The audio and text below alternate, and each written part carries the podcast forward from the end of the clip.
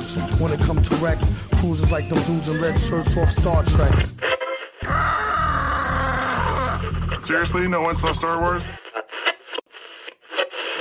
When it's on, it's on. Space holes coast to coast. You think I'm just gonna hand over my show to you, Doom? Have you lost your fucking mind? Listen. Hello and thank you for I'm calling hand the Doom Patrol Radio. You know How why? may we help Because you? It's my show. The Ant not Farm yours. can do.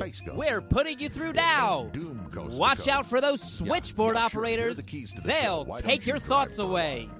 Yeah, America's craving some Doom. Here you go. All right, and welcome back to Doom Patrol Radio. Today we're talking about episode 12 of Doom Patrol, which is called Cyborg Patrol. My name is Mark. You can find me on all social media at Mark Meadows. And my name is Nathan. You can also find me on social media at No Clutch Nate. And today, this is kind of a extremely big episode. I uh, how do we, how do we start this thing off? Extremely big. Did you enjoy it? Yeah, I enjoyed it a lot. I think this was My voice went up, and that's supposed to indicate that you're lying, but I'm not lying.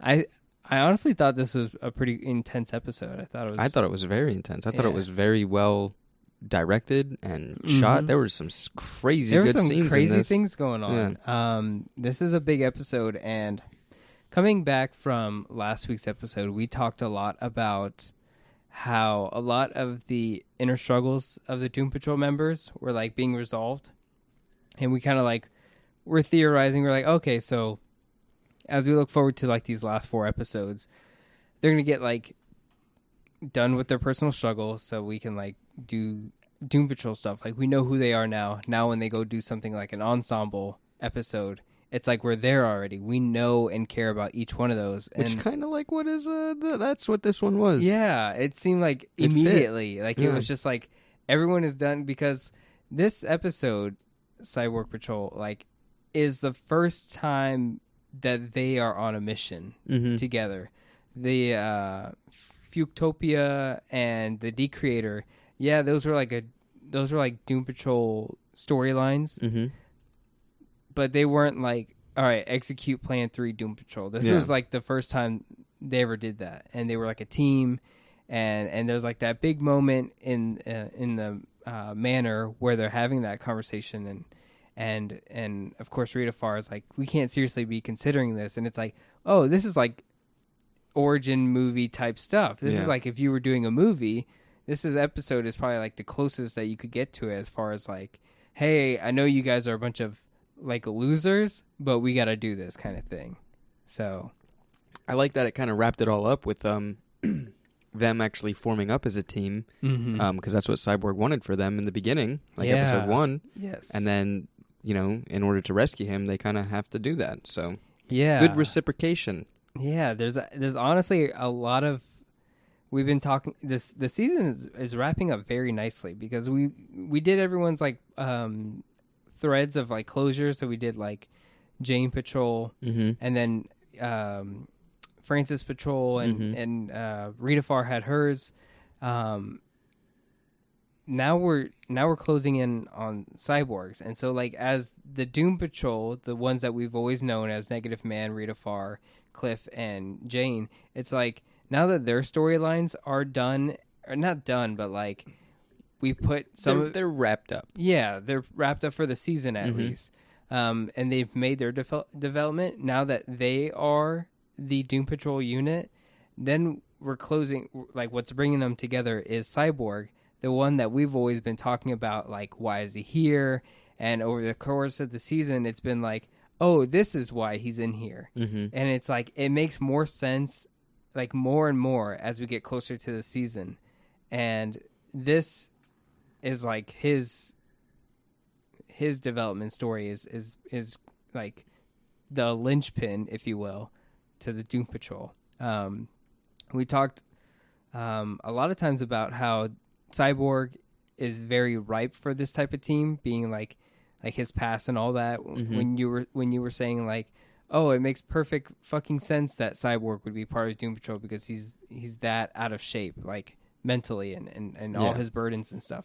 Um, but also what I thought was cool is in this one, there's more to that when a certain nobody says like, "Oh, you front page superheroes, like the way that you can't stay away from danger," um, and and that that seems to like pull from the Mister Nobody, like the painting that stole Paris, like in Volume One Yeah. where like the Justice League show up and Superman shows up and and they don't know how to deal with that, but the Doom Patrol do. And it's like they're kind of using that as a sample. Like they're sampling that and being like it makes sense to include a front page superhero in our show so that we can show how different they are. And um but then it works both ways because Cyborg is also like no, I'm I'm I'm messed up enough to be here. Mhm. Yeah. So That's pretty good. yeah. I, w- I didn't know if uh, the front page superhero bit was supposed to be directly pointed at Doom Patrol and just like summarizing, you know, superheroes, yeah. and generalizing them and just all together. Well, I mean, like, think about. I guess think. How do you? How would you feel if um, there wasn't that kind of hero in this story? Like, and I guess Niles Caulder goes missing regardless. Mm-hmm. Does he? Cyborg had no influence on the Doom Patrol, like revealing his location and Mister Nobody coming in. So, but Mister Nobody was like, "Oh, don't chase me, or there's gonna be some problems." And Mhm. and people like you, like you typical Justice League members, you can't deal with what I have in store, so don't even try it. But hmm like if Cyborg didn't show up and didn't like continue that that effort, where where would we be? I don't know. Would someone of his caliber replace him to give the team motivation? Does there have to be a member to give them motivation, or could they have just gone with just Jane? I guess they would just be de- decreated by now, because the decreator would have done its thing. Yeah. And how did they reverse that? They didn't. They didn't. Uh, yeah, that would have been an issue. So I guess like I don't know. It's it's so interesting that they included Cyborg because he's he works in so many different ways. But this episode, this episode is huge for him. Joivan Wade, the guy, the actor who plays him, like has to put on such a huge performance Yeah. from the start of the episode to the very end. It is, it's a big deal, and I guess outside of Doom Patrol, like maybe you're not super into Doom Patrol, but maybe you are into Cyborg. Maybe Cyborg is the reason some people ended up watching this show, and maybe Mhm. they don't know a thing about Doom Patrol. It's pretty good Doom uh, Cyborg content. Like we've been talking about Cyborg stories and and like how this is being developed really good and this was like a make or break episode for that and i think it just absolutely like did so well. Like they were like and we're gonna do it like super right. Like grid was a, an issue but silas had a big moment. The, the actor who plays silas had to do incredible stuff as well. Um it's just it was really good. Like i honestly think i might rewatch this episode. Oh yeah, for sure. Yeah, I was gonna give it a, a another. Re- you started playing it when we before we started recording, and I was kind of uh like oh let's run it. like it, yeah. Subconsciously, I was just thinking like, oh, we're just gonna watch this again, yeah and uh, I had no issue with it. Uh, we'll, we'll go ahead and do that as we talk about today's uh, episode. But yeah, or this week's episode. But um, it, it starts with this committee for um, the Bureau of Normalcy, Mm-hmm.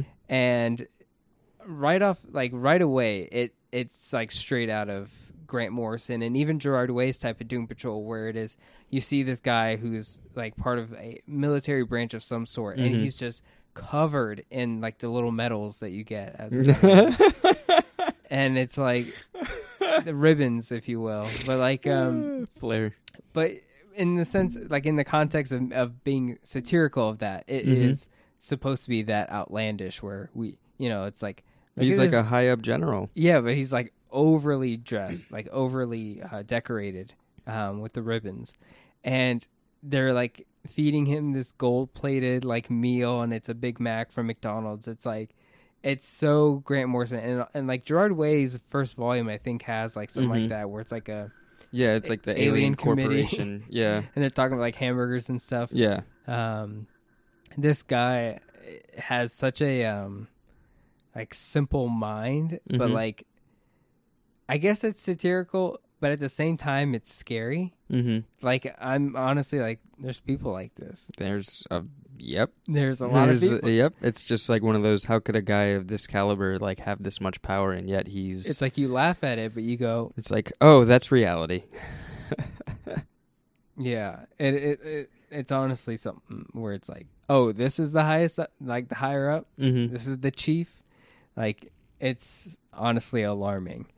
Um, but something that I didn't notice when we first talked about Darren Jones, Darren Jones uh, from Danny the Street, uh, Danny Patrol, was um, like where he comes from, like Mhm. in in the books and stuff. And so today we're going to be talking a lot about Volume Two because there's so many issues that that get used or referenced in this episode um, that pretty much all of volume two of doom patrol is is something like you should just pick up volume two and read it like because issue 35 36 those introduce darren jones danny the street the bureau of normalcy and flex mentallo at first but then you skip all the way to like issue 42 43 and 44 and that is like Flex Mentallo and the Doom Patrol Mm-hmm.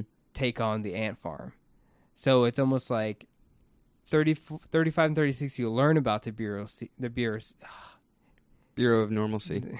there thank you Nate. Got it. That's why I'm here, buddy. And um like 43 and 44 is like the atta- the attack on the Ant Farm. Um, and that's when you really get to see Flex Mentallo um, do his thing, who is in this episode. Yeah, I believe so. I believe so. Um, what is the number they said? 722 was like his. Yeah, I think that was his cell number, hmm room number. So uh, he he's so far a, a pretty likable guy. He seems like he fits the part. He definitely looks comic accurate to how he looks in. Um, I I'm pretty sure it's straight up. When he first appeared in Grant Morrison, when he's like all overgrown yeah, and stuff like, like, on that. Yeah. on Danny the Street. Yeah, Mhm. and um, yeah, we've been looking for him for a long time. But I, we're like, as soon as we, I guess, heard him or saw him, we were just like, okay, that's him. mm-hmm. yeah so that was pretty cool and um it's it's interesting seeing um also the switchboard operators Yeah. in the ant farm those come from like issue 44 i think um, i think they call them the operators here but in the book they call them the switchboard operators and like that is straight up grant morrison like seeing that kind of like it's almost like looking at the uh what are they called? What are they called in um, the Frank Miller Batman series? Mm, oh, the like the uh, the mutant, the mutant kids, the mutant kids. Yeah, They they were. them I think they were mutants Cyber mutants, future mutants. Um, in the Dark Knight, right? yeah, Yeah. like that's what they kind of look like. They kind of ha- have that feel of like, Mhm. um, but Neopunk. yeah, neopunk, but like a hint of acid. Oh yeah, like, oh, well, what if people, like, I don't know, what if people did acid at a Devo concert? I'm in. I'm interested. You piqued my interest. But uh, yeah, go ahead. Tell me uh, some of the parts that you liked about this episode. Um, well, you want? Oh snap! I'm taking this book. I know sorry. cords are falling everywhere. Um, some parts that I liked. I like um when Larry is um. Well, f- hang on. Let's let's go from like the, the be- dial it back a bit, right? Let's dial it back from to the beginning and stuff like that.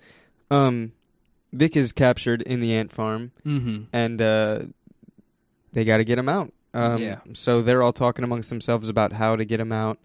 Um, they can't really think of anything other than calling Silas. Uh, you know, calling for his help.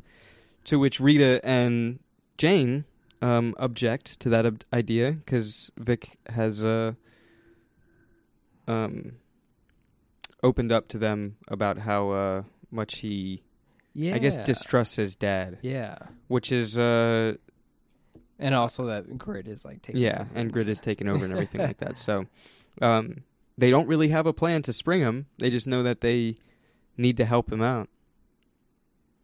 Yeah, and it's like the first time you see them like as a group talking Yeah, to themselves, like, what are we gonna do about it? Like, and we and they've been splintered. They've always been like, ever since therapy therapy patrol, they've been like splintered off. mm-hmm. They've been doing their own thing, handling their own issues, and and I guess it, that's how it all really develops excuse me, that's how like it all developed so well is that Therapy Patrol kind of split them apart, and it's until now where they're kind of resolving their own threads and coming back together. But I guess when you think about like, okay, why did they have Therapy Patrol in the first place?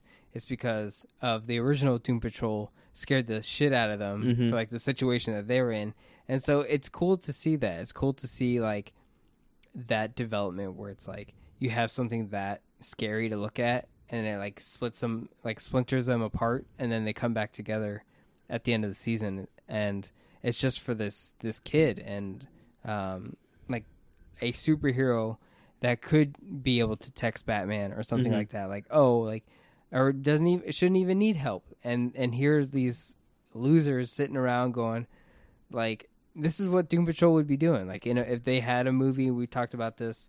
Um, I don't know. Did we talk about this on last episode, or did we talk about this off air? Where it was like, how do you introduce Doom Patrol into like a into a sh- just a single storyline or linear yeah, thing. like either A, a a story that um, they weren't the main focus, or even if it was like a shared universe, like how do you Mhm. introduce those kind of characters?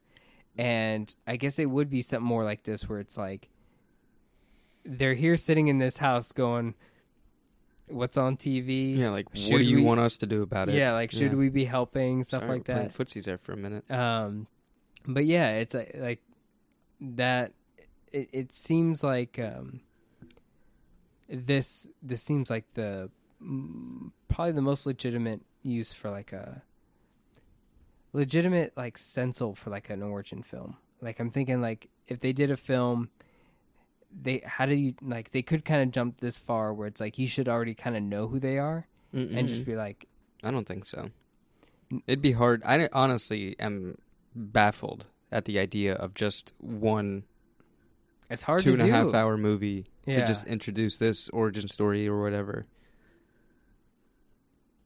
It's hard to do. Yeah, it's like I'm trying. Like they've been like the fact that this is a show. It helps them so much develop these characters. Um, but like this this episode is kind of like the reward for that. Mm-hmm. Like all the episodes that we've been watching so far and seeing them like grow. It's like now we're this is our twelfth episode, and they're doing it. They're being the Doom Patrol for the first time, and it, probably being really bad at it, but they're doing it, and they're like the way they in- infiltrate the ant farm is shot amazingly. Like it's beautiful. Like the camera work, um, the shots that they do, like it's just a all around like. Not only is it rewarding, but it looks good doing it. Mm-hmm. Like it's a TV show, Yeah, but it this was really incredibly well done. like it's a TV show, but it looks like I'm watching a movie. Mm-hmm. Like the quality is incredible, um, and it's it's about Doom Patrol. Like who who signed off on this?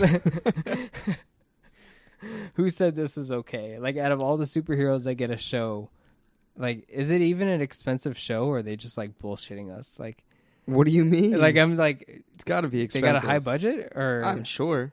or does it just look good? Um, Maybe both. Yeah, they uh, they did some split diopter shots throughout this episode. There's a that- few of them. Yeah, um, one was this incredible moment where after they try to, it's weird because it throws this episode throws you to a bunch of loops where it's like, oh, we're gonna sneak into the ant farm. Yeah, it's like a heist heist episode. Yeah. You said it even had the heist music. It had the heist music at the at the at the beginning where the it's like bongos. the bongos, or it was either a hi hat. It was just like the quick. and they're like, oh, we actually doing this? Like, I guess Yeah. we're doing this. And so Anything that's got a heist or whatever in it, you just cue the heist music. um and and then they get so they get they infiltrate the ant farm and then they get caught and then With Silas Stone's help, though, we forgot to mention Silas Stone actually shows up without them alerting anybody. It's just, uh, I guess, Grid sent a distress signal um, when Cyborg took him offline.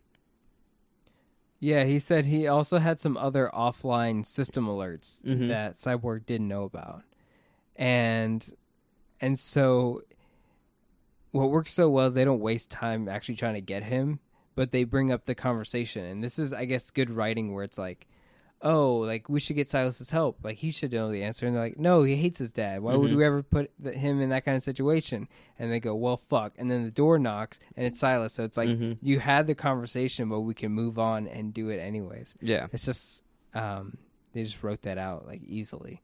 Um, it's good. I mean, like the fact that he shows up and he's the creator of Cyborg is kind of Yeah. like it's it's an even trade off. mhm. Yeah, the strength isn't there of a a cyborg type metal man, but at least the brain.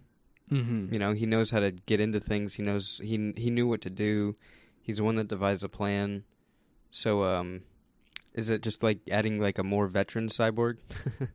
I mean, it's also like I, I'm, I'm, I don't know if we brought this up earlier, but it was like, wouldn't you as a, and I guess it, with Silas it sounds weird, but like, wouldn't you as a dad just like show up being like, hey, why'd you go offline? But that's I think that's what he was doing. that's asking too much. Oh, so you think he's lying about the system alerts? He said the system alerts went off when he took Grid offline. Oh, so you're saying he got an alert that it just went Mhm. offline? Yeah, Oh, okay. and this is Oh. the next day. So, him just showing up. Has it really just been a day? Yeah, Jane got. Unless this Yeah, is you're that right. same day that when they went to go look for Flex Mentallo's wife, quote unquote, um, she got captured, took the bus back, and then everybody's there. Same day. You're right. Yeah, I've been thinking like it's been uh, like three days. Well, it's probably been like one day since he turned. It's been, it's been like, like, one three day. days since he hit the reset button. Yeah, but then one day since he tur- took him offline. Yeah, because the day like, so he went missing, but the day before that, it was like he dealt with the beard hunter, and he was like, Mhm. "Yo, Grid, what are you doing, my man?" And so Mhm. he just takes him offline. Um, and so, yeah, it's like Silas Stone shows up, and you said something earlier while we are watching the episode, but you there's a moment where Silas is trying to pull the right strings in terms of getting assistance outside of the Doom Patrol's help, but like getting into the ant farm and getting that high level uh, clearance. Mm-hmm. Um, but the Doom Patrol are basically instead of being directed by Niles Caulder, they're being directed by Silas Stone in this episode. Um, and they're they kind of the way they are uh, positioned, like on this bench as they sit and wait here for Sil- Silas to like do his planning Mm-hmm. is very Doom Patrol. Uh, you said they were sitting like children or something. Yeah, they're like children because they're yeah. It's like you're playing with your friends and one of them gets kid like I almost said kidnapped. one of them gets hurt. Can't say Yeah, I guess one did get kidnapped. Yeah, one did get kidnapped, but one of them gets hurt, and then you're just kind of like standing all around, Mhm. and then it's like, okay, well, don't He's got to call his parents. don't tell his parents, but then the parents show up anyway, And they're making like, phone calls. oh man, yeah. So you're just like sitting on the curb, getting in trouble. Meanwhile, your parent is not around. Yeah, exactly. Nothing's worse than getting parented by another parent. There's Mhm. probably a lot of things worse than that, but It's a it's a bad feeling. it's up there. It's very disappointing. Mm-hmm. Um, but yeah, they they they honest they share this bench like children, and they just sit there with like their heads down, staring at the ground. Um, again, very Doom Patrol like because it's like you would kind of walk up on them, and even if Niles Caulder was in this situation and it wasn't Silas but Niles Mhm. Caulder, they would still be like sitting. So we got to go in that painting or something like. Oh, there's a fifth horseman running around, Mhm. destroying the fabric of reality. They would just be like, sitting like this. Like, Yeah. To me, it's a it's a very straight out of the comic, uh, like Doom Patrol that we get in this episode. Um, but yeah, they there's a there's a lot of good performances uh, with each of them once they get into the ant farm. Um, I guess first one you do you want to start with anyone in particular about who has some cool moments because they each get their own Um, yeah, I think Silas has some great moments when he's devising this, de- concocting this plan. Um, he figures out a way to get into the into the building. Mhm. They use like a a Harry old- Potter yeah, elevator. Harry Potter elevator that like, and also Willy Wonka, like it Oh, goes yeah, up, you know, sideways. sideways or diagonally. diagonal or That's a what have you. joke. I think that's also in Willy Wonka or Charlie and the Chocolate Factory. My Who apologies. did it better, Harry Potter or Willy Wonka? Charlie and the Chocolate Factory. Wait, can Harry Potter elevators go sideways? Is that a thing at Gringotts? Do they go sideways? I They don't just know. go up. I don't remember the elevators. J.K. Rowling, tweet at us. Let us know how the elevators work. She listens. I'm sure she'll let us know. Um, yeah. So they they get into the elevator and it's just going wacky noo noo all over the Mhm. place. Yeah. Everybody's getting tossed around. There's Um, also a Star Wars reference in there too. Yeah, there was a Star Wars reference. I guess because Cliff was supposed the the, the ruse is supposed to be their their their he's their prisoner. hmm Classic George Lucas. Yeah, guy. Probably eating lunch right now. um, Eating that lo mein and Diet Coke. yeah. All right, that's lunch. Um, so they they get into the the bureau and um, yeah. So Silas had some really good. I think he had some really good acting, especially when he was up on the roof before they got into the elevator. He was just like, Mhm. "You got to know how to use it," Yeah. and um, he was good. There's some good Yeah. action. He's got he's got some range in this episode. The Mhm. actor who who plays Silas, he definitely um he had some moments of very convincing cuz like I didn't know what was going to happen with this. I honestly thought they were going to bust into the ant farm. Mm-hmm. They were going to like be the Doom Patrol, bust Cyborg out, maybe Flex Mental will help. But then it turns into Silas Stone is actually bringing them here to trade them for his son. And then I was like, "Oh, that's clever. That's very Silas Stone." Mm-hmm. And, And- then and then that could have prompted the conversation of what's the difference between him and Niles. It's just like another uh, asshole scientist is just taking control of this team. It's the title of the episode. If we could do that, just another asshole scientist. Yeah, There's even a Victor Frankenstein reference in there. it was a In- in very episode. good Victor Frankenstein reference in here. Yeah. Um, so yeah, the, the, when they they they they use the, the elevator, they they sneak into the ant farm, and they are about to do their thing, and and that's when Darren Jones shows up, and they have like he brings out like this action figure gun, like the thing that takes out Negative Man Yeah, Ghostbuster type is, thing. is like if you bought the Darren Jones action figure, he would come with like the giant plastic blue and black railgun thing. Yeah. It's like it's it's he's straight out of Men in Black, the movie. straight out of a comic book. straight out of a Man, you come straight out of a comic book. I think that's the second time I, I think you said that last week too. I can't remember. Oh, did you say that on Suicide Squad? on Suicide Squad. Probably that. Um, but yeah, there there's some just incredibly beautiful moments in this. Even in um, one of my favorite shots right before they walked into the ant farm when they're on the parking garage Mhm. was Larry having that moment with the negative spirit, Yeah, and it's like a downward thirty degree upward shot. And it's just like the blueness of the sky, the parking garage, and the and like the bottom half of the shot, and him kneeling down talking to the negative spirit as they're about to do this mission. Like that's like that's like textbook Hollywood stuff. That's like movie stuff. You That's do like- team up ensembles. That's it's like Ninja with the gift of yeah. a soul stealing sword, That's like bending down to like talk to your sword and be like, okay, we got to do this. it's like uh, I, I guess that's what like you do for like your strongest Avenger, your strongest Justice League member. Is like They you, speak to a higher power. you you get those Ooh, moments. and you're of, getting into God territory. you get those moments. Look, it's right here. There's, you get oh yeah, I know exactly what it is. moments of vulnerability where they Mhm. like. Because I I, was I would assume Negative Man is the strongest. I mean, he's got this negative spirit could kill someone instantly Yeah, and like just do whatever it wants. I was thinking more of like a um. mm, it's hard to. I mean, yeah, there's Katana in there, which is an easy one that you can talk about. But then if you switch the tables a little bit, Iron Fist a little. If he has to like get his get his chi all centered he is the strongest one. of the defenders, maybe. Yeah. no, Luke. Luke No, he- Mm, He They can go toe to Didn't he knock out Luke Cage? yeah, I'm can- pretty sure, they can go toe to toe. like at He least knocked him it. down. Yeah, like Anyway. perfect, per, like perfect Iron Fist could be Luke Cage because that's when he's not like season one Luke or Like World War II Iron Fist. yeah, not like what the hell was that guy's name? I can't remember. That's embarrassing.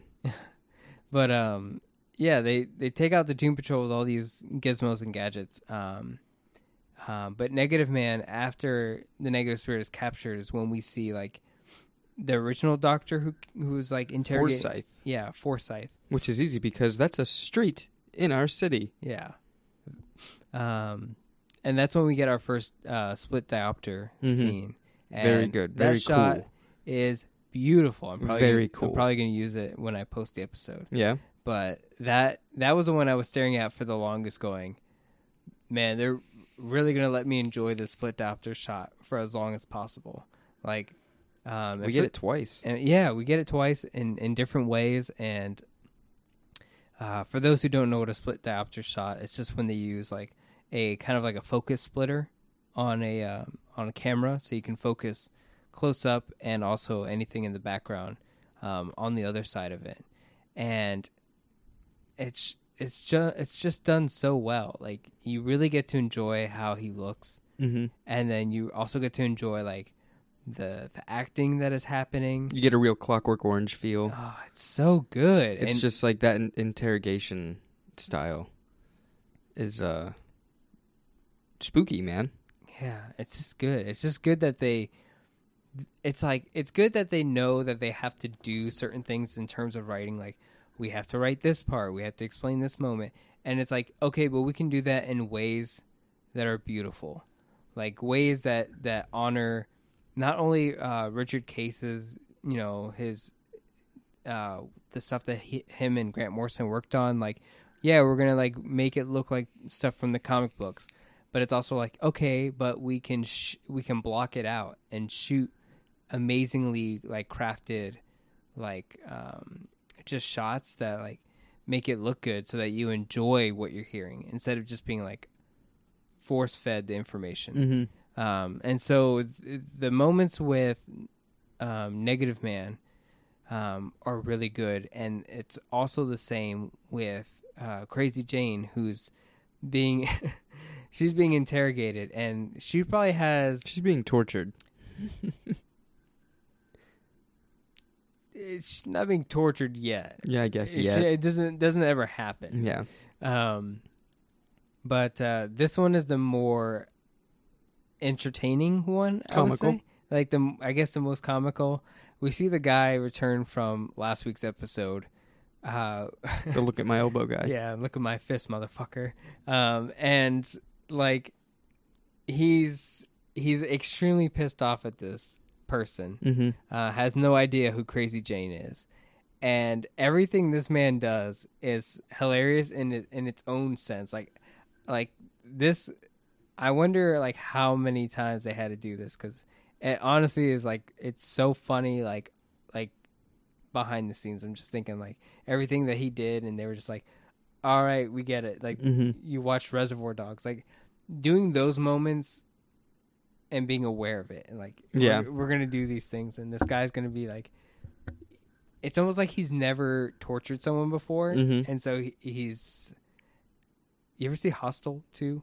Hostel Part two. Uh, I saw parts of the second one. There's a there's a part in Hostel Part two with a, where a guy has been boasting about torturing people, Mm-hmm. and then he gets to do it and he gets completely freaked out and then he's like and then they kill him at the end of the Oh movie. yeah, I think I remember, remember that part? Yeah, yeah, sorry to bring up an eli roth movie but yeah. yeah. we'll get past that. I feel Uh, like they were the, the Reservoir Dogs uh, line was really good, as well as the Dexter one. I initially said, the yeah, I. I initially said it was Dexter. I mean, I've seen episodes of Dexter. I Mhm. don't care much for it, but as soon as the scene started, you called it. You're Yeah. like, what is this, Dexter? yeah, it was good. I watched a lot of Dexter. Um, the Reservoir Dogs one is good. It's almost like they were trying to figure out, like, okay, what's the opposite of uh, Stuck in the Middle? And they're like, oh, clearly Ace of Base. Ace of Base is just the opposite side of the spectrum of anything rock, I guess. it's so good. The song that they chose, him trying to dance while also having like like a a broken arm, a slinged arm. a slinged arm. It's like it's so good. It's so well done to being bad. Mm-hmm. Um and it's so good. It's honestly like I would rewatch it just for that scene again. Um but I, I didn't catch the song. Do you, do you still have that list where you can look up the music? Yeah, it's in my phone way over there if you allow me to go get Oh, it. No, I'm- But it was Ace of Base, uh, I saw the you sun. tell me what the episode or what the website is, and I'll help you look it up. What is it? Like songs on songsontvshows.com, N- right? Is that the name of the website? No, it wasn't that obvious. Um, Tune find TuneFind? maybe. I'm gonna hold you to it. I don't remember. Just if you type in Google like the Doom Patrol soundtrack, like one of the first links that shows up is like a like a list of whatever the episodes are and, and everything. I should be vamping now. This You is the be. thing. Okay, so things that we weren't talking about really that much was um Cliff's little in in cap in capture uh in incarceration. His he's out of the game by a big magnet. Clearly, the thing that can stop him is a big bang big magnet. It's an interesting conversation that they have. It's Mhm. like between him and the little scientist the little chick. scientist uh, person. Uh, it's it's funny. It's I knew that she was gonna get like some sort of gruesome death by this guy. really some- like some it's like a final destination style. yeah, I was almost like she's gonna get killed in a very gruesome way. I just I, for some reason I was like it's gonna happen. You know what's weird? I'm not expecting people to be dying. But In people do. Yeah, but people die all the time. And it's a weird thing. I'm not like But you have to go back to um like what is it issue two of or issue twenty of Doom Patrol, which is like the uh, there is no COD. Oh yeah, Like absolutely. you have to go back to that and be like, oh yeah, people are just bugs. Yeah. like we're just, just you know, People are just bugs. like it's that kind of concept of like, out of all the things that that there is that we don't understand within Doom Patrol, it's also like the it, the perspective on humans, like the Mhm. scaling gets like, oh, and that's like that's a Grant Morrison thing. It's just like, oh yeah, it's just Oh yeah, they can just die. yeah. Yeah. Okay. Um, it's a little more heroic when you do like the Arnold Drake stuff, or I guess Gerard Way has find a, found a way to balance out that humanity A lot of them are robots, or just like hive mind or cat creatures, people. or cat people. Um, hold on, let me. Cat fi- people. That's a great fucking song, man. Speaking of Eli Roth, uh, Inglourious Basterds. The song is called "They Don't Know" by Tracey Ullman. That's the song that switches her to Jane, or to switches her to, Karen. yeah. who makes an appearance again. It's almost like seeing another actor show up as a cameo, but it's it's just Diane again. mm-hmm. being Karen, and it's like we've gotten to that point where we start to enjoy when the different personalities show up again. Because before it was like everything was Hammerhead, Mm-hmm. and then um, it's like seeing Karen again is almost like seeing a fan favorite character. Like I'm, I wouldn't doubt like we would see Karen again in season two, even like seeing her again would be like, oh yeah, she's back, and it's like they're really starting to enjoy that character. They want to use her more often. Yeah, she's flashy. It's Yeah. in like a in like a Reese Witherspoon Legally Blonde kind of Yeah, way. And we, But at the same time, Doctor Harrison has mind control powers, but maybe it's just over time. That is a good thing. Mm-hmm. Yeah, She has multiple personalities that apparently have mind control powers. In- Doctor Harrison. influencing. Doctor Harrison is like persuasion, isn't it? Oh, wrong franchise. What did I? Well, say? there was a Star Wars thing in here. I was just thinking Persuasion and, and you know, like KOTOR, Knights of the Republic. Kick Oh, that bad boy up so you can win those conversations. but um, I'm trying to think. I mean, she was leading a cult for sure, mm-hmm. and Karen has straight up. But a cult, I mean, like a cult took time, but also Dr. Harrison does have.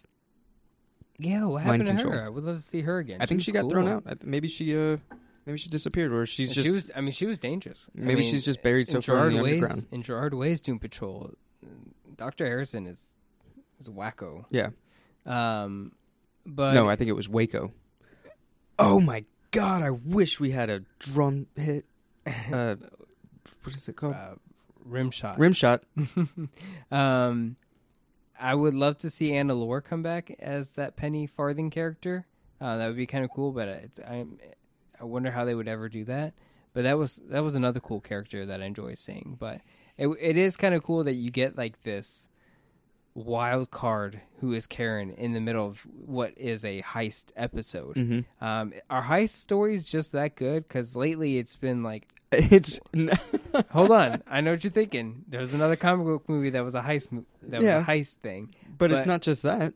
but it's Ben the, Stiller made one. but it's the idea that every time I find out I'm watching like a heist story, I go, I'm so interested now. Maybe it's just It's just like an instant win for me. I go, okay, cool. maybe the heist format is a more maybe it's just a I don't want to say easy, but maybe it is a perfected way of a three act story.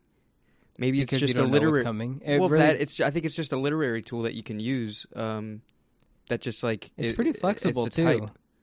Like Yeah, it's- it's stories extremely are- are flexible. Flexible, and it can throw curveballs and Yeah. twists and everything, just like you know this one. But I think it might have to do with you know certain story structures Mhm. can be like heist, and it just works as like a three act story. Yeah, and I think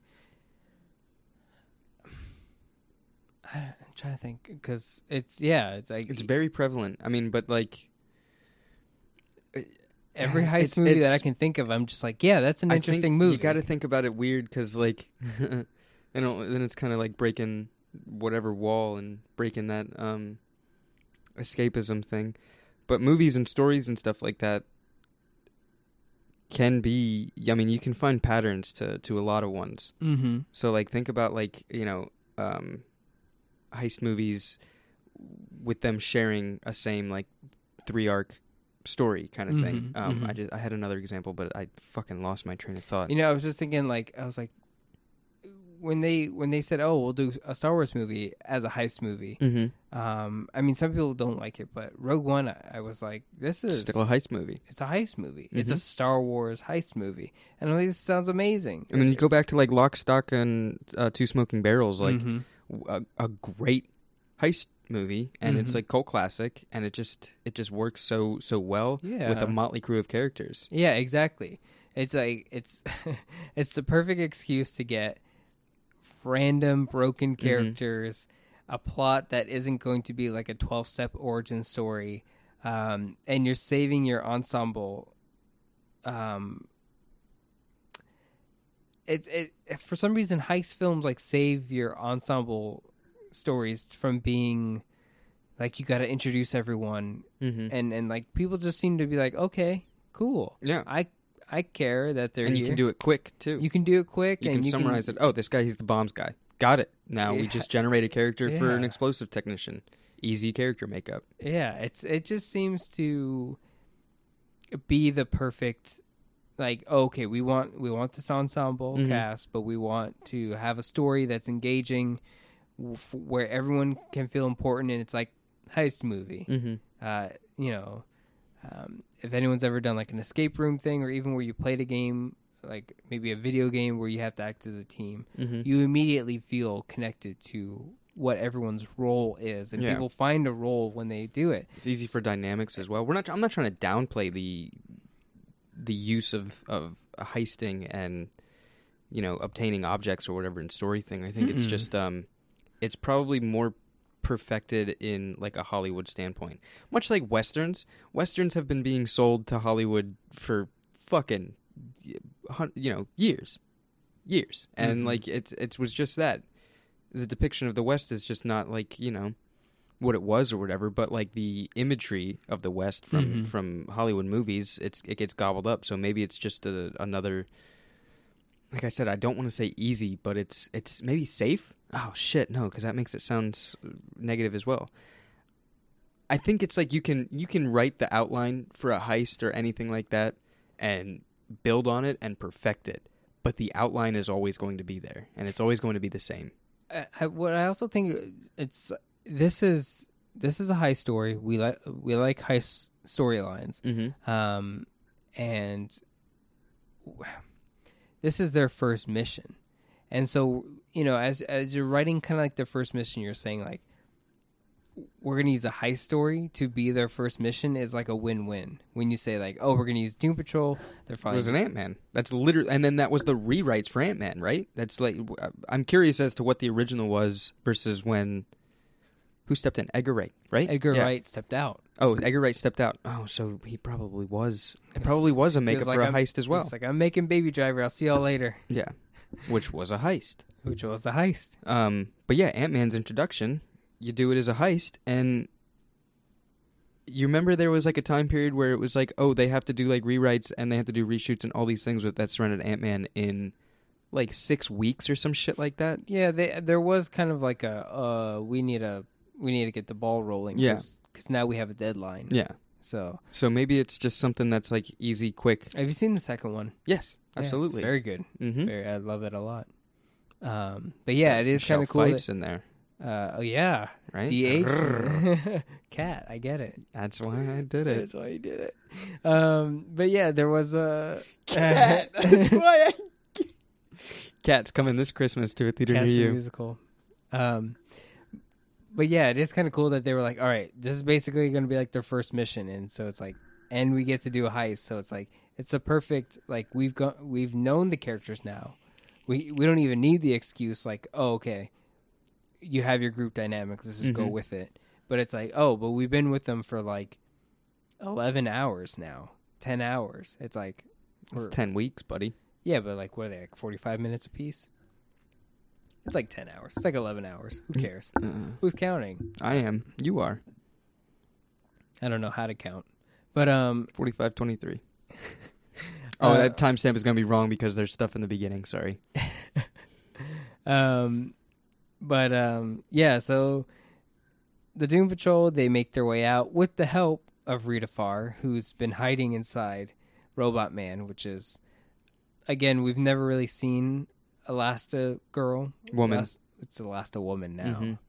Um, Disney, you can't have that. Can't have it anymore. They took it away from us. Bastards. Rita Farr Mm-hmm. um, is hiding inside Cliff Steele. We've never really seen uh, Rita Farr um, kind of do Grant Morrison type action or Mhm. Gerard Way type of things. Um, and so they just have her turn into a blob and like and it's it's just pretty cool and interesting that she gets to be a part of it. Although I do love just Rita Farr whenever she complains about anything. Oh yeah, that's that melodramatic Yeah, or overly dramatic. we've talked about it many times, but I don't get tired of it because I'm just like, this is who you are. I will always just love that type of character. yeah, Just like, oh man, people don't have that accent anymore. that like 1920s Yeah, proper. Did we lose that? Can we bring yeah, that back? Yeah, of course. It's pretentious as fuck. Why don't we bring it back? Because it's pretentious as I would be- fuck. I would be really good friends with someone. I Just I'd be like, I like it as a character. yeah, but why can't we bring that accent back? I think it's fantastic. Then you do it. And It's no, a lot of enunciation. You remember, dude? Just go back and rewatch Princess Diaries. Would you what? Princess Diaries with Anne Hathaway. Great movie. Why are you thinking about this? Oh my it's God, Mark. Yes, but then That's not. she's Hollywood. teaching. She's teaching proper English to an Yeah, American. yeah, yeah. But I was like, that's not the same thing. Yes, it is. You're teaching proper English to an American, and it comes out sounding like, like that. I guess I'm not thinking of it as It's enunciation. super proper, but more of just like I like the stuck up part of it. I think that's just all it is, isn't it? N- well, that and it's like It's it's Hollywood. It's, Hollywood because it's. See, it's, yeah, and it's, I'm, like, taking it- theater, Mark. It's, It's theater. The, it's the, okay. it's so the theater. fine, You know, but I'm like, comedy I guess that's and what I was like. Tragedy. I was like, yeah, but that's royalty. That's like Alfred Pennyworth. Yeah, maybe Princess Diaries was a bad example, But theater, I like. but the theater. I like that. Who's a? Uh, trying to think. No, never mind. Who's what? I was trying to. There was um that that host. He like uh, he brings in celebrities. They have a conversation. It's like a it's like a sixty minute thing, but it's more about like with actors, per, very personal. Oh, I can't Um, think of his name. Inside the Actors Studio. that's the name of the show. Yeah, that was one of the shows that he did. God, I can't remember his name Now either. I'm thinking of something like along those lines. But, yeah, Um, you remember? do you remember the like the Geico commercials that he did? I think it was Geico. Dude, there's so many guy commercials. Yeah. You got to be specific. It was with him, and um, they were talking about like, uh, I remember. Yeah. and it was like my car crashed or whatever, and it was like I got into an accident, and I could, yeah, and like he was doing like proper Yeah. inside the actor studio oh, stuff. yeah, exactly. They were reenacting Yeah. it. Yeah. Oh, yeah. I do remember those. hmm Yeah. Damn. So that's that guy. Um, You want to bring back that talking style? I'll, I'll. we'll we'll work on it. And they'll be like, those dudes it." have the same accent, and we said we're trying to make we're trying to bring it back. We're trying to bring back the transatlantic Hollywood, whatever you want to call it. Um, but um, there Some like it hot. basically what ends up happening is the Doom Patrol have fooled us into thinking, oh, Silas Stone didn't trade them in. We've been tricked yet again, and this is again part of the plan where Rita Farr helps save them, um, calling her the linchpin, as as you will, um, and gets the whole Doom Patrol out, and and basically fast forwarding, they unleash all of the ant farm uh, onto like the operators and and the members of the Bureau of Normalcy, and Flex Mentallo. I'm I'm sure he got out. I'm sure we'll be seeing. We're we're that's him, right? Yeah. I'm don't- I'm pretty sure. that's him. I'm pretty darn certain that that's him. um, but but But it's big speculation, guys. So if we're wrong, hey, we're wrong. If They you're still listening to us. they We're unleash a lot of things. an hour into this bad boy. and um, they they unleash the butts. it's a very bizarre part of the episode, but um, it's kind of like, oh, okay, CGI asses are just running around, um, and so it's it's a big turn of the episode, and it, they had this moment where the guy who was eating the Big Mac, the highly decorated like military person, um, like it's so distraught that these things are out and, and about that he like commits suicide and it yeah, was it was like blows his brains out. and he's like watching this America feed. Like he's just watching the American flag on like a digital TV. yeah, And there's like a red phone in the room. He says like I think he says like the line like a president would say if it's like may God have mercy on our souls. no, it's like it was an honor serving with you or whatever. yeah. Yeah, and it was like, whoa, what the fuck? hmm It's very bizarre. Um, but we also got some other cool. We kind of saw some other people walking around that had like um, different markings on them and stuff like that, and they weren't as um, Weird? normal looking. Oh, they're both. Some were normal looking, but some were like, you look like straight out of Guardians of the Galaxy. Um, That guy, that this guy Frankenstein looks like dude. he honestly looks like Frankenstein. hmm What if he is Frankenstein? He's just a good-looking Frankenstein. I mean, It's, it's Frankenstein's monster, Mark. We heard in this episode. No, not in the DC universe. And what are those? Those aren't. I don't know. I was hoping that you were going to try to find something in a book. Oh, these guys. Those The eyes. yeah, the dark with the eyes. I'm pretty sure I've seen it before. Oh, you think you've seen it before? Yeah, I'm pretty sure I've seen it before, but I can't quote you on when and where. Mm. No, I. I when when all the people break out of the uh, the ant farm. Um, besides all just like normal people, um, maybe they've got makeup on to look like you know some other kind of species, but uh, there is one cell that opens up and has it's complete black, and there's just eyeballs, and I, I think a lot of people will say it was the butts, but I don't think it was. I, I because they're That didn't happen in any of the other any of the bureau issues. no, You want me to flip through it? You're I was me the I was book? flipping through it and I didn't see that at all. Um, but I'm like, there were no eyes on them whatsoever, and like where I guess it's just their mouths. It's just it's just ass and mouth. That's all it is. you it- said you mentioned that, Assy McGee character Oh yeah, have you, from that Adult you ever watch show. that show? Oh, yeah, of course. McGee? Yeah, That's the first thing I thought about when I saw this. I was like, oh, it's Assy McGee. There's another show that's pretty pretty funny with the hot streets or whatever. It's just like see, it's weird because like we don't have cable anymore, so like Mhm. there's new Adult Swim shows yeah, that are like original ideas that we're missing out that on. we're missing out on, and they're really good. Like you remember, Twelve Ounce Mouse was just like mind blowingly underrated, good. Yeah, underappreciated, sh- underappreciated so- show. um, Um, so we're missing out on some things, but Yeah, I think Major. Lazer has a show or something like that on there as well.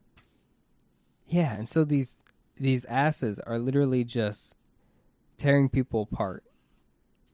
Yeah, they're eating them, bro. Wait, I think I see eyes on them. Okay, I think I actually see eyes on them. But it's very it's so weird.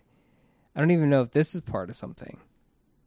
Um but it they just they run through and they eat everyone. It's it's such a out of left field like moment of the show where it's like I don't even know how to talk about it. It's it's incredible. Um but he, here's the the most important part coming up, um, which is kind of like the the the the climax of this episode, um, in which Joivan Wade Cyborg has a conversation with with Silas Stone, and Silas Stone has come all this way to to help Cyborg to free him, uh, free Victor. More importantly, I guess we shouldn't be calling him Cyborg in this moment, but Silas comes here to help uh, Victor Stone, and you know we we've been dealing with this Silas, and even now we're starting to think about Niles Caulder as these fog- father figures that aren't really that great, like not guilty, if you will, Yeah. and. So when you get this moment where Silas is trying to actually help Victor, and at first it may seem like Grid is messing with that and being like feeding false information to Victor and showing footage that Silas Stone is a bad person. What's what's made it so successful to believe that lie is the fact that we've grown not only in this show but in all iterations of Doom Patrol and Cyborg that we've been like Niles Caulder slash Silas Stone is a person that cannot be trusted or not a good person. So we're watching this episode. It's at this moment of like this moment of truth where it's like I don't know. I don't know if if you really are trying to make grid happen. If you're really unhappy with Victor, we don't know if you're actually a piece of shit or not. And it's like we have a hard time believing it.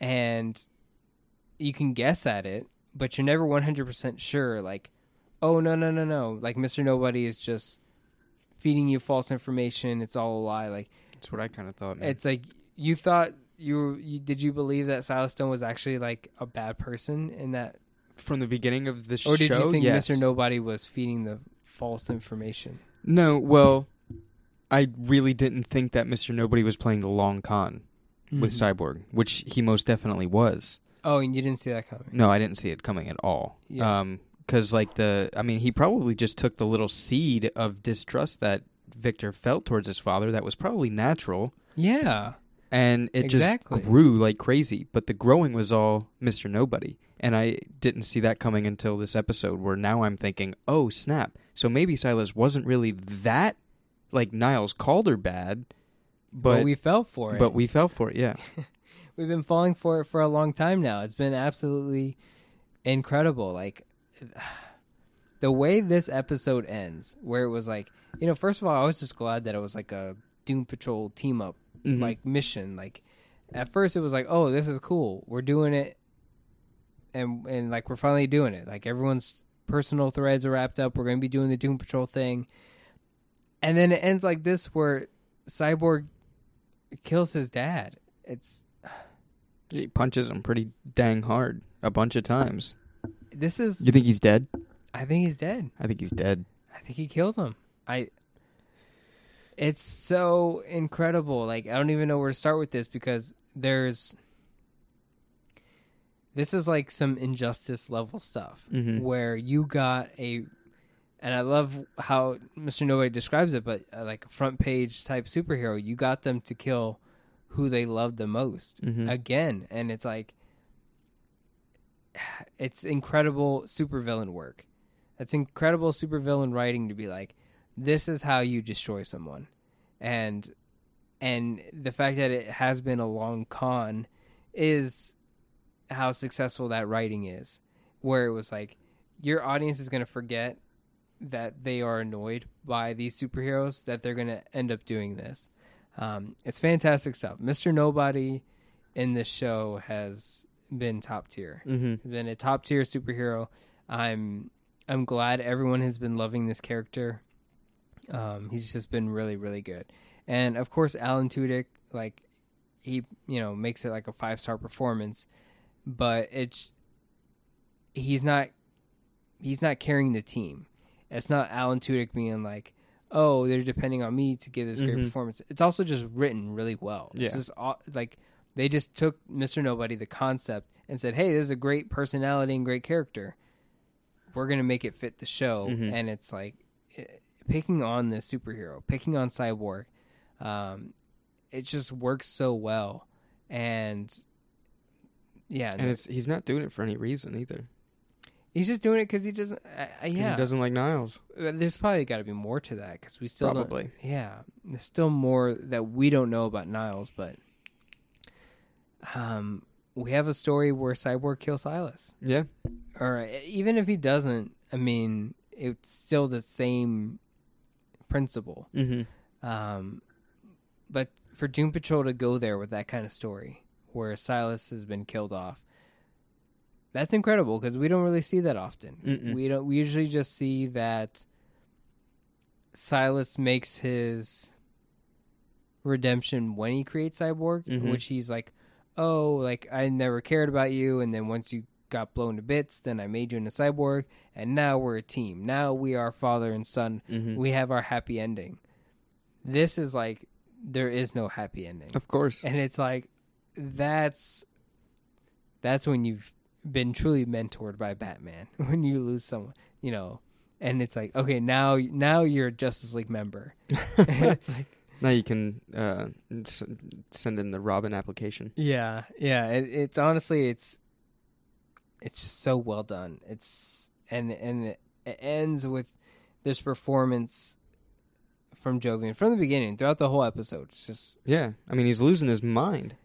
Just yeah, he can't can't cope with that. You just killed the person you love. Like Mm-hmm. Superman had to go through that. It's like when that kind of writing for a villain to go and do that, like that's when you go, yeah, it's a supervillain. Yeah. And um, it's also good to see Mister Nobody in action again, like just moving around and on set as the like motion capture The entity that he is. Yeah. Yeah. it's cool to see that and um yeah it's it's it's definitely an episode i think i would i would honestly like to rewatch like multiple times I'll revisit it. um like this one and danny patrol Mhm. it's just been and they're not even similar like they're D- danny patrol was v- like very important um but this is this is the episode where i would be like oh you want something like the comic books like you want the best version of Mm-hmm. Doom Patrol in live action, like here it is. Yeah. That was, Um, yeah, I, w- I would agree with that. Like This thi- is a very good yeah. depiction of even like some of the animated features that you get. Mhm. Um, it's Doom Patrol in action, pretty much. yeah, yeah, absolutely, absolutely, and it, and and like I said before, it's like it's that, but at the same time, it looks good. Like Mhm. at the same time, we're not going, oh, it's like people in cosplay and and an okay script to just Yeah. get the just just to say that we did it. Um, it's a heist film. We've we've seen all their personal threads, so here we are with these developed characters, and you know the cinematographer is like lifting weights over here in terms of like what they're doing with the with um, the setups and the shots and everything. It's just an all around like solid episode, and I think this will be one that they kind of remember the most. Like people will be like, "This is it." Hopefully. Yeah. I mean, I'm sure going to be in that camp. Um, but before we wrap up for today, was there anything else uh, that you wanted to talk about before we go? Um, I think we covered it all. Anything you're looking forward to? Yeah, I'm looking forward to Flex Goddamn Mentallo, man. I think he's going to be doing some stuff because I think we're done with the no- Bureau of Normalcy. Um, but I think we have three episodes left, Mm. so The big three. could be a three-parter. Who's could the be big a three? two-parter. LeBron James, Chris Bosh, And, and, Dwyane Wade. Dwyane Wade. Yeah, That's what they call them. the big three. The big three. Yeah, What's the other big three? Three think- Musketeers. I think there was a fast food item. I don't know what you're talking about. I think Andy. there's a fast food the big three. big three. No, you're talking about the two dollar meal deal at Taco Bell. Came with three items. Yeah. Um, but uh, yeah, Flex Mentallo. I think we're done with the Bureau of Normalcy, but now it's pretty much the Doom Patrol are whole. Yeah, but Cyborg Cyborg's like is broke. seventy something percent Cyborg probably, if not higher. The painting happened. The the Hangman's beautiful daughter's painting happened. Did that happen? Is that this? Ooh. That was this. Mister Nobody got it. He did what he said he was going to do. Yeah, that And might be that. But not all the not all the Doom Patrol members are dead.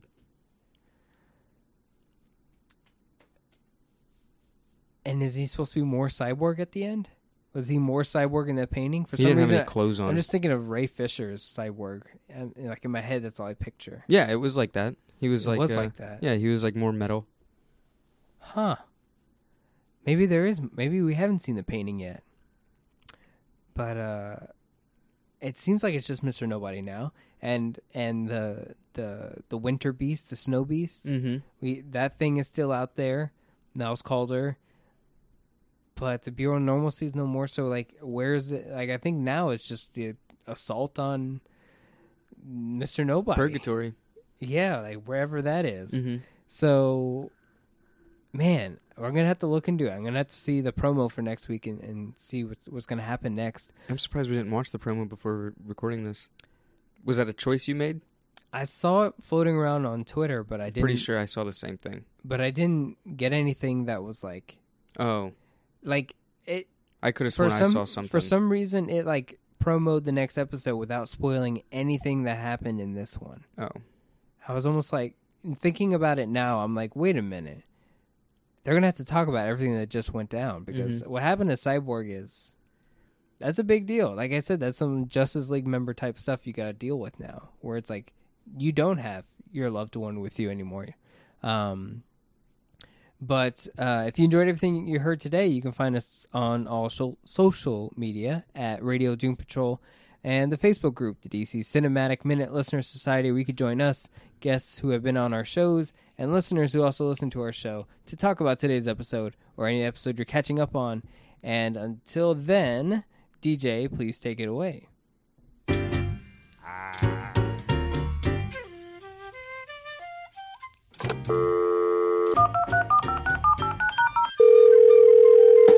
Thank you for calling Doom Patrol Radio. How may we help you? What's that? You're saying there's a homeless man calling himself the hero of the beach? Please hold while we connect you to the next available show.